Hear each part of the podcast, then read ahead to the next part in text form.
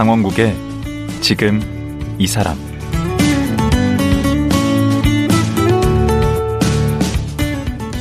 안녕하세요. 강원국입니다. 우리는 함께 둘러앉아 음식을 먹고 술잔을 주고받고 얘기하면서 살아가는 힘을 얻습니다. 좌파 고양이를 부탁해를 쓴 김봄 작가도 그렇습니다. 얼마 전에는 음식이 얽힌 사람들의 이야기를 모아 너 뭐 먹고 살쪘니? 라는 책을 펴냈는데 김봄 작가의 영혼을 든든하게 해준 것은 밥 한 끼였다고 하는데요. 여러분에게는 음식과 관련해 어떤 추억이 있으신가요? 김봄 작가 만나보겠습니다.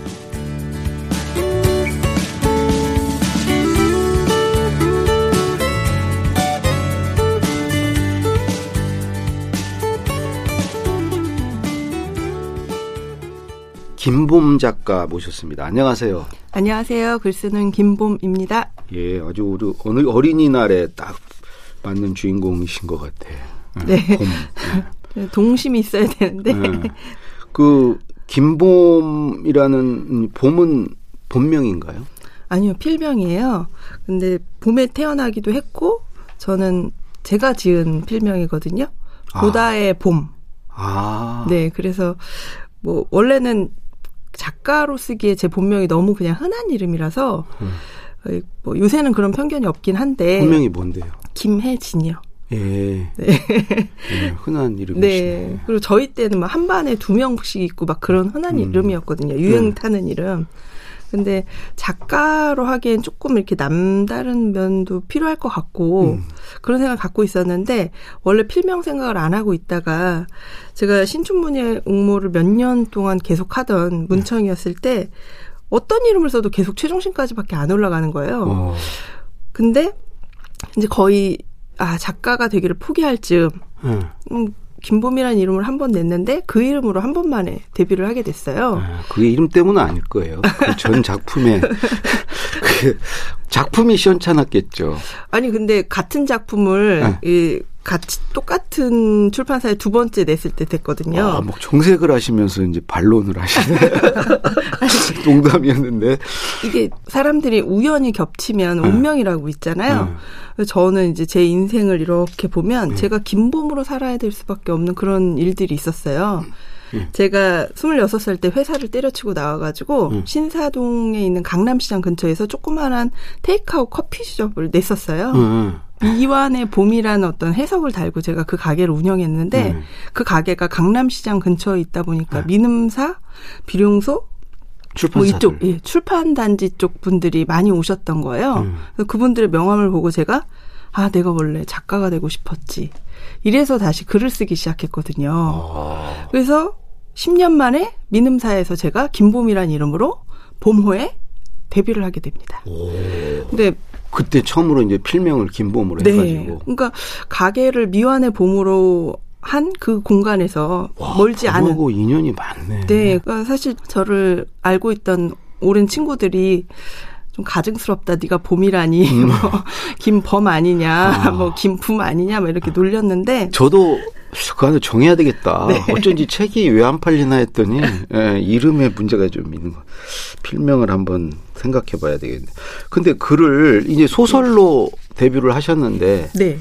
어, 최근에는 또 에세이도 내셨고 또 시나리오를 쓰셨어요. 네. 그 여기 KBS ETV에서 애니메이션의 그 레츠 고릴라? 네. 그렇습니다. 아, 이것도 쓰셨더라고요. 예, 2016년도에 작업한 건데 네. 그 사드 때문에 잠깐 제작이 중단됐다가 네. 어 마무리돼서 이제 작년에는 이제 방송에 나올 수 있었죠. 애니메이션. 네. 만화 영화. 예. 고릴라 이제 도니, 프랑코, 어, 파블로 이렇게 세 마리의 고릴라가 우주에서 주스 배달하는 얘기예요. 네. 근데 주스 배달할 때 카레이싱을 합니다. 그리고 음. 얘네들의 주스를 뺏어 먹기 위해서 악당들이 있는데 빅릴라 일당이라고 있어요. 음. 걔네들이 또 주스를 뺏어 먹기 위해 쫓아와요. 음. 그런 얘기예요. 오. 그건 별로 안 궁금하고요. 궁금한 것은 네. 뭐 이렇게 여러 가지를 이렇게 하시는지 글쓰기를 네. 소설도 쓰고 에세이도 쓰고 시나리오 뭐 하나 얻어 걸리길 바라는 거예요? 아 뭐 그런 것도 있지만 네. 어 저는 저한테 어떤 일이 들어오면 네. 우선 뭐 제가 뭐 심대하게 고민이 되는 일이나 음. 불법적인 일이 아니라면 음. 해보고 싶어요. 어, 그리고- 다재다능하시네. 아 이게 재능인지 모르겠는데 네. 어떤 분이 그러더라고요. 만 가지 재주 가진 놈이 빌어먹는다고. 어, 근데 저는 그냥 뭐든 저한테 오는 거는 열심히 하자 주의예요. 그, 그 밖에도. 또 뭔일 그렇게 어, 지금 여러 가지 하는 거 좋아하신다고. 네, 지금은 대학에서 예. 강의하고 있고요. 예. 문예창작 과에서 소설을 가르치고 있어요. 오, 네, 그리고 아르코 문화예술위원회에서 일주일에 한 번씩 이렇게 업로드 되는 프로그램이 있거든요. 문장의 소리라는 아, 그 저 저 자주 봐요. 네 문학 전문 프로그램인데 네. 거기 연출을 맡고 있습니다. 오, PD. 네, PD입니다. 그러니까 뭐 돈 되는 건 다 하신다고 아, 그렇죠. 봐야 되나요? 그런 것도 있고 돈이 안 되더라도 재밌으면 합니다. 아, 그래요. 예, 지금은 코로나 때문에 못 하고 있는데 네. 곧 재개할 예정인데 낮술랑독회 같은 건 정말 반응이 좋았거든요. 어, 낮술? 그 네. 재밌겠는데요? 한 달에 한 번씩 책을 선정을 해서 네. 12시쯤 모여가지고 낮술을 먹으면서 책을 읽는 거예요. 아, 근데 어떤 뭐 평가도 하지 않고 그냥 감상을 공유하는 일반 독자분들이랑 네. 그래서 뭐 에세이, 시, 소설, 뭐 연극, 희곡도 가끔 하고요. 그리고 한 달, 뭐 네 달에 한 번씩은 독립영화 상영도 하고요. 아, 술 마시면서. 네, 근데 너무 좋아하세요. 와, 제, 제가 제일 좋아하는군요. 많아요. 아무래도 그래도 김봄 작가 하면 네. 그 좌파 고양이를 부탁해 네, 요 그렇습니다. 에세이 아닙니까? 그렇습니다. 어떤 내용이에요? 제가 처음에 고양이를 키우는데 네. 그 프랑스에 한 달 동안 가야 되는 일정이 생겼어요. 네. 근데 고양이를 한 달 동안이나 못 보니까 엄마한테 제가 부모님 집 옥상에 살고 있었거든요. 네. 그래서 엄마한테 부탁을 해야 되는데 막 부탁을 하면서 얘기하다가 갑자기 정치 얘기가 나온 거예요, 엄마랑. 응. 저희 엄마랑 약간 정치색이 좀 다르거든요. 응. 갑자기 저희 엄마가 저한테 좌파라면서 빨갱이 빨갱이. 아니냐고. 네. 그래서 그때부터 이제 둘이 열이 올라서 막 대화를 하고 있다가 엄마가 갑자기 좌파 고양이 안 봐주겠다고 자기는. 아, 고양이도 좌파로 몰아요? 네, 저희 고양이를 그래서 좌파 고양이가 탄생하게 됐는데 어. 그래서 제가 그럼 엄마 알겠다고. 근데 그 말이 너무 웃긴 거예요. 엄마가 그러네. 정치 얘기를 그렇게까지 또 신랄하게 하는 것도 너무 재밌고 음. 그래서 그 얘기를 페이스북에 올렸어요. 음. 근데 많은 분들이 엄마 캐릭터 너무 재밌다고. 어. 그래서 그걸 엄마랑 관련된 얘기를 책으로 내보자. 네. 그래서 책을 내게 됐어요. 근데 그 책 낸다는 걸 엄마가 알았어요? 나중에 이제 뭐 처음에는 이제 출판사 쪽에서 음. 엄마가 그림을 그리고 못 그려도 되니까 음. 엄마가 그냥 저희 상황을 그리고 제가 글로 쓰고 음.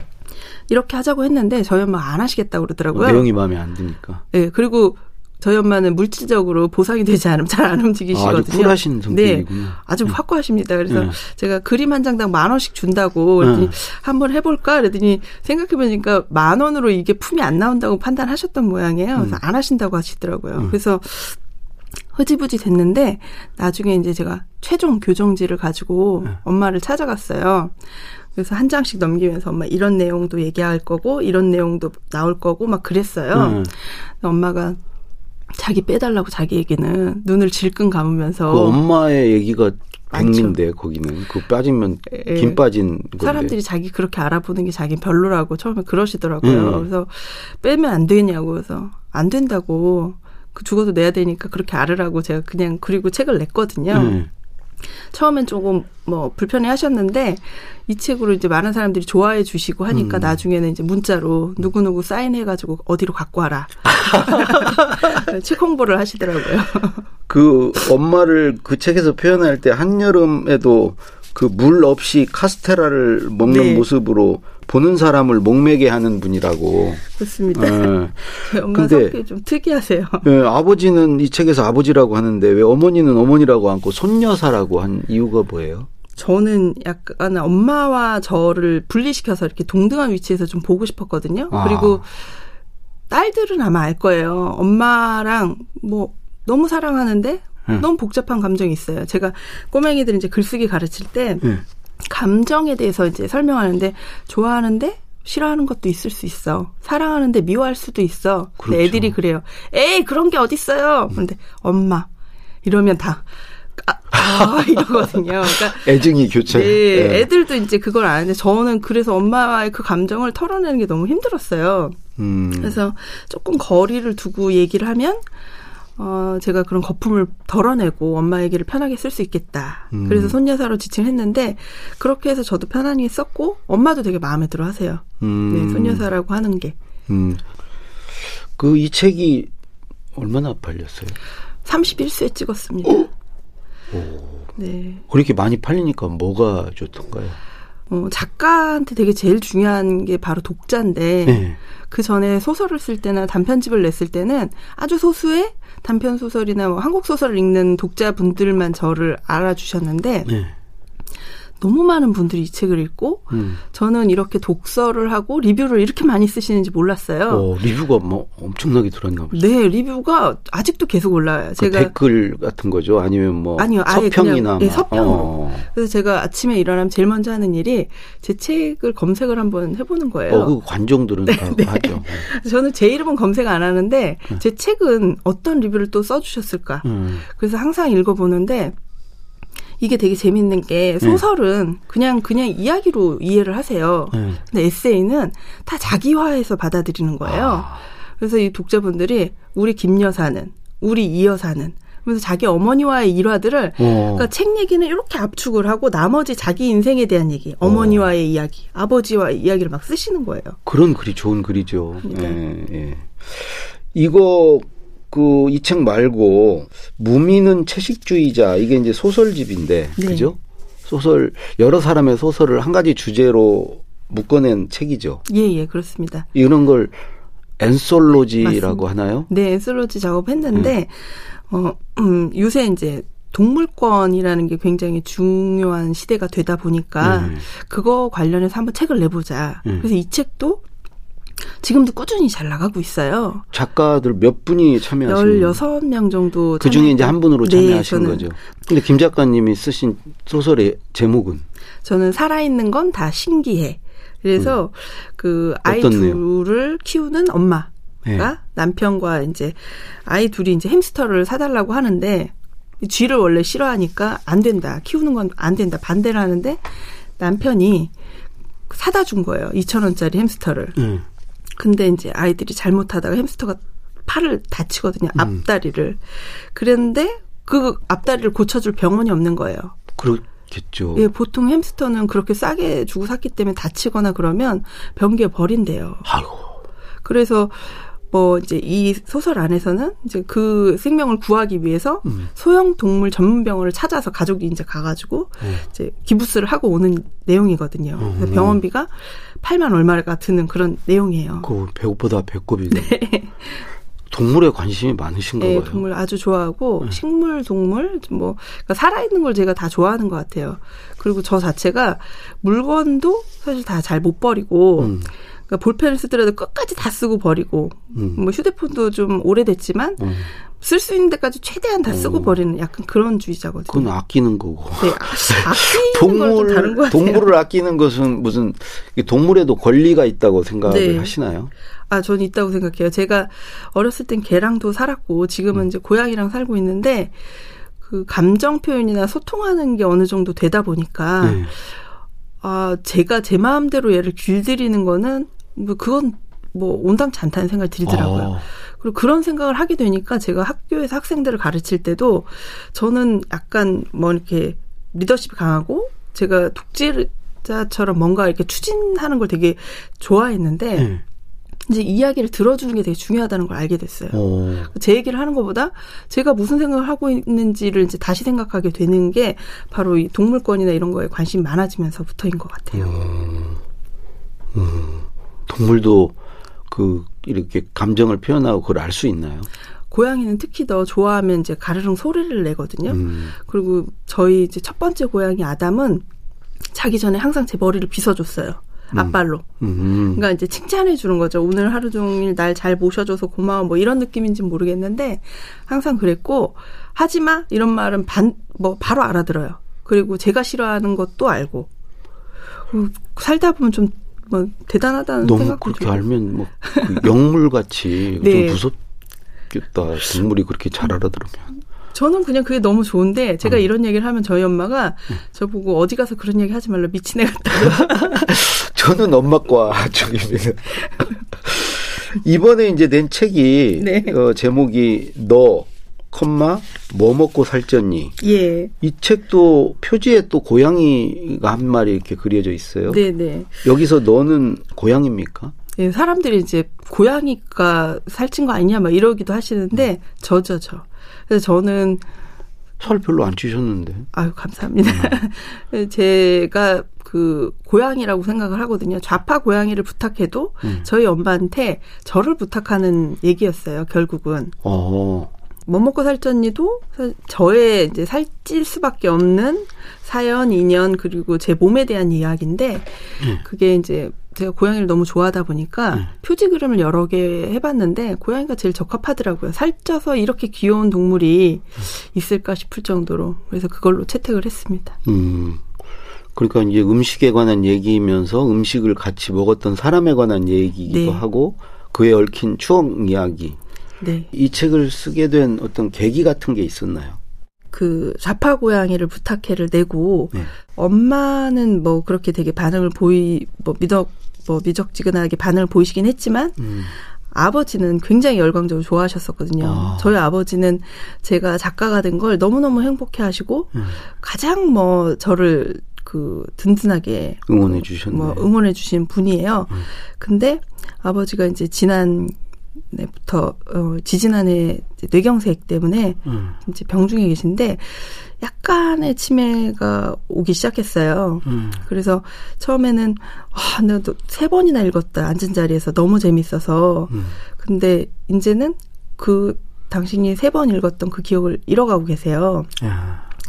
그래서 저는 어, 일주일에 한 번씩 제가 음식에 대한 이야기를 연재하면서 뭔가 음.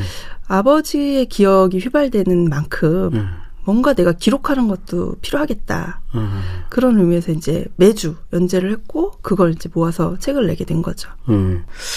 우리가 먹고 사는 게 제일 중요한데 그 저는 왜 이 음식에 관해서 이런 거를 할 생각을 못 했을까? 무궁무진하잖아요. 음식에 관한 얘기는. 네. 그 음식 먹고 깊어진 인연은 또 오래 가요. 오. 그리고 음식 때문에 또 관계가 지속되고. 네. 그리고 그러다 보니까 음식 얘기를 하니까 많은 분들이 또 자기화 시켜서 또 그걸 받아들여 주시더라고요.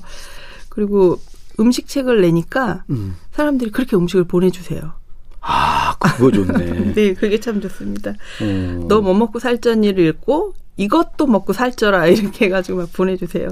음, 여기 보니까 30여 가지 음식에 걸 얽힌 이야기를 네, 네. 나오는데 그게 이제 한두 가지만 좀 소개를 해 주시겠어요? 그 음식을 좋아하시는 분은 아실 거예요.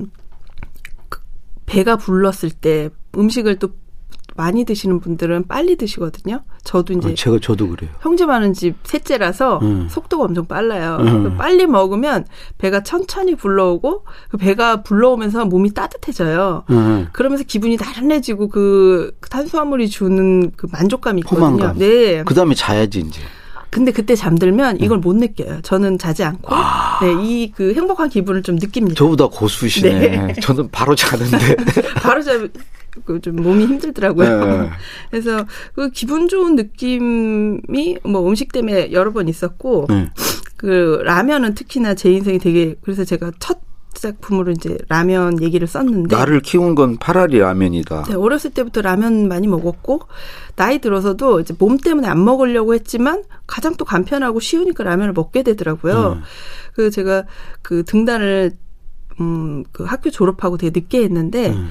거의 이제 다 포기하고 아 이제 그러면 나는 그냥 직장을 다니든지 일을 해야 되겠다. 음. 글쓰기는 이제 뭐 더 이상 할 필요가 없겠다. 그렇게 접으려고 했을 때 등단을 했어요. 음. 근데 그때가 언제냐면 제주도에 가서 한라산을 뭐 굉장히 여러 우여곡절 끝에 사람들의 도움을 받아서 올라서 백록담 아래에서 그 라면을 먹었거든요. 용기면을. 음, 음. 그걸 먹고 3년 동안 이제 몸을 위해서 라면을 끊었다 먹었기 때문에 음. 아, 이렇게 진한 라면 맛을 맛보고 나서 이제 더 이상 여한이 없다. 그리고 음. 내려왔는데 음. 바로 민음사에서 전화를 받은 거죠. 김보분 작가님 전화 맞으시죠? 음. 이렇게. 그래서 그때 그 당선되셨습니다. 네. 아. 그래서 그때 굉장히 우여곡절 겪으면서 포기하고 이제 마무리 지었던 그 라면이 음. 저한테 다시 뭔가 의미를 주는 라면이 됐던 거예요. 그렇게 의미 이렇게 엮는 걸 좋아하셔서 네, 제가 좀 달력 그래서 인생 라면이네. 네. 근데 그 인생 라면을 제가 브런치에 연재했을 때 음. 가장 많은 조회수 10만 가까이 조회수가 와. 나왔고 다음 메인에 계속 걸려 있었어요. 그게 사람들이 그렇게 좋아하는 그 이야기이기도 음. 하지만 라면을 또 우리나라 사람들이 너무 좋아하시더라고요. 라면에 관한 추억 하나쯤 없는 사람 없죠. 예. 저도 훈련소 때 네. 그 토요일은 라면이 나왔는데 뜨거우니까 빨리 못 먹잖아요. 그거 이제 식사 끝 했는데 이렇게 버리러 가면서 먹다가 아. 비 오는 날 엄청 맞았어요. 아이고. 야, 그 라면에 대한 안 좋은 추억이 있는데 또 그 뭐 소풍날 김밥 사연도 있다면. 네. 그 저희 아버지랑 어머니랑 음. 뭐, 뭐 종종 부부싸움을 하셨죠. 근데 그날은 뭐 엄마가 이제 일종의 사보타주 준 거죠. 음. 다음날 소풍이면 이제 준비를 해주고 가야 되는데 음. 뭐 김밥거리만 놓고 사라지신 거예요. 가출. 뭐, 네. 음. 그러니까 아침에 아버지가 일어나서 김밥을 싸셨어요. 뭐 네. 있는 재료 가지고 그냥 싸서 줬는데 제 형제가 많으니까 다 도시락에 나눠서 예. 근데 소풍 가면 친구들끼리 김밥, 니네 집 김밥, 우리 집 김밥 뭐 이러면서 나눠 먹는데 제 김밥은 그날 그렇게 안 팔리더라고요. 음. 그래서 집에 와보니까 저만 그런 게 아니었어요. 어. 그래서 우리 형제들이 아 지옥에서 온 요리사가 빨리 가버리고 원래 엄마가 와야 되는데 막 그러면서 엄마를 기다렸던 적이 있었거든요. 음. 그 김밥을 생각하면 항상 그때 아버지가 떠올라요. 젊고 음. 뭔가 의욕에 차 있지만 어설프고 예. 근데 그 사랑이 막 지나치게 넘치는 그 아버지 모습이 있거든요. 어. 지금은 아버님이 뭐 이제 그 편찮으셔가지고 음. 그러다 보니까 아버지 생각이 그 이렇게 많이 나는 것 같아요. 음식 먹으면서 아버지와 엮였던 어떤 음식들은. 오. 음. 돌아다니면 김밥집 많으니까 볼 때마다 아버님 생각나게. 네, 근데 그냥 파는 김밥보다 이제 저희 아- 엄마 레시피 뭐 그런 재료로 쌌던 요새는 그런 걸 보면 많이 생각이 나죠. 음. 그렇게 이제 음식을 보면 다 사람 우리 여기 또 훌쩍거리십니다. 그 이제 음식을 보면 사람 생각이 나는데 네. 같이 먹던 사람 또 생각이 나기도 하잖아요. 요즘 워낙 네. 혼밥 혼술이 유행이긴 한데 제가 김 봄이 보다의 봄이고 네. 잘 보고 그리고 잘 기억을 해요. 네. 그래서 음식을 보면 또 그때 기억들이 막 떠오르고 뭐 어떤 뭐 커피숍에 가도 그 커피를 잘 마셨던 어떤 선배가 떠오르고 참외를 보면 옛날에 참외를 갖다 줬던 참외 농장을 하는 부모님이 있는 또 친구가 떠오르고 음. 그렇게 연결 연결돼서 어떤 기억으로 이어지더라고요. 근데 비빔밥은 안 드신다면서요? 아, 비빔밥을 먹긴 먹는데 음. 비비지 않습니다. 아 왜요? 그 제가 20대 때 그 커피숍 하기 전에 음. 그 외국계 뭐 회사에 다, 잠깐 다녔었는데 네. 회장님 비서였어요. 비서 겸 뭐 이런 어, 업무를 했었는데 그날은 뭐 제가 느끼기에 어린 제가 느끼기에 굉장히 부당하게 질책을 당하고 이제 회장님은 가셨어요. 네. 9시쯤 끝나서 저녁을 못 먹은 상태였는데 저희 회사에서 이렇게 그 장부를 쓰고 먹는 밥 대먹는 식- 식당이 있었거든요. 음, 늦은 저녁을 먹으러 갔어요. 다 마감을 해서 네. 먹을 수 있는 게 비빔밥밖에 없었는데 음. 그래서 이제 비빔밥을 달라고 하고 소주를 한 병 시켰죠. 음, 그리고 비비지 않고 먹었어요. 음. 비비지 않은 이유는 안주로? 예, 뭔가 아. 이 머릿속에 있는 음. 것들이 제가 비빔밥 비벼버리면 다 뒤죽박죽이 될 것 같은 거예요. 어. 그리고 기분이 그때 좋지 않은 상태에서 먹었기 때문에 하나하나 곱씹으면서 이제 먹었는데 음. 비빔밥 한 그릇을 다 해치우고 소주 두 병을 먹고 나왔거든요. 근데- 밥 먹은 게 아니고 술 마시는데. 그날 뭐 징크스 같은 게 생긴 것 같아요. 그래서 머리가 복잡해지고 그럴 땐 비빔밥을 먹긴 하는데 비비지 않고 먹습니다. 이 생각해요. 책은 독자들에게 무슨 얘기를 하고 싶으셨나요? 제가 진짜 하고 싶었던 거는 이제 제 몸에 대한 긍정이었거든요. 아, 그게 무슨 말이죠? 네, 저는 굉장히 솔직한 편이에요. 우리 남들한테 이렇게 뭐 가식이나 이런 거잘못 떨고 그러면 이제 사회생활하고 하면 힘들어요. 음. 근데 제 몸은 저보다 훨씬 더 솔직하더라고요. 음. 제가 먹었던 거, 제가 느꼈던 것들이 몸으로 고스란히 드러나는 걸 느끼고 음. 뭐 젊었을 때는 잘 몰랐는데 이제 40대 중반이 되고 나니까 호르몬의 변화도 생기고 네. 여자의 몸, 뭐 자궁, 뭐 이런 것들까지 생각하게 되더라고요. 음. 네, 그 솔직한 몸에 대한 이야기 그리고 그 사람들과의 기억 그런 것들을 버무려서 음. 어, 지금 이야기하고 있는 살과 같이 이야기하고 싶었어요. 네. 근데 몸을 긍정한다고 하는데 네. 살찌는 걸 이렇게 긍정하는 겁니까? 어, 뭐 같은 말일 수도 있는데 네. 저는 이제 뭐 다이어트에서 살도 빼고 싶었던 적도 있었는데 네. 살이라는 게 과연 뭘까 네. 생각해 보면 그냥 제 어떤 결과물인 거예요. 음. 사람을 만났던 결과물이고 음. 제가 먹고 행복했던 결과물이고. 아, 그러네. 네, 그래서 그냥 제 몸이 어, 옛날에도 그랬지만 부끄럽거나 그런 게 아니라 이 살도 긍정할 수 있으면 좋겠다. 음. 그런 생각에서 글을 처음에 쓰기 시작했거든요. 음. 네. 마지막으로 네. 앞으로 어떤 글을 쓰는 작가로 어, 남고 싶으신지.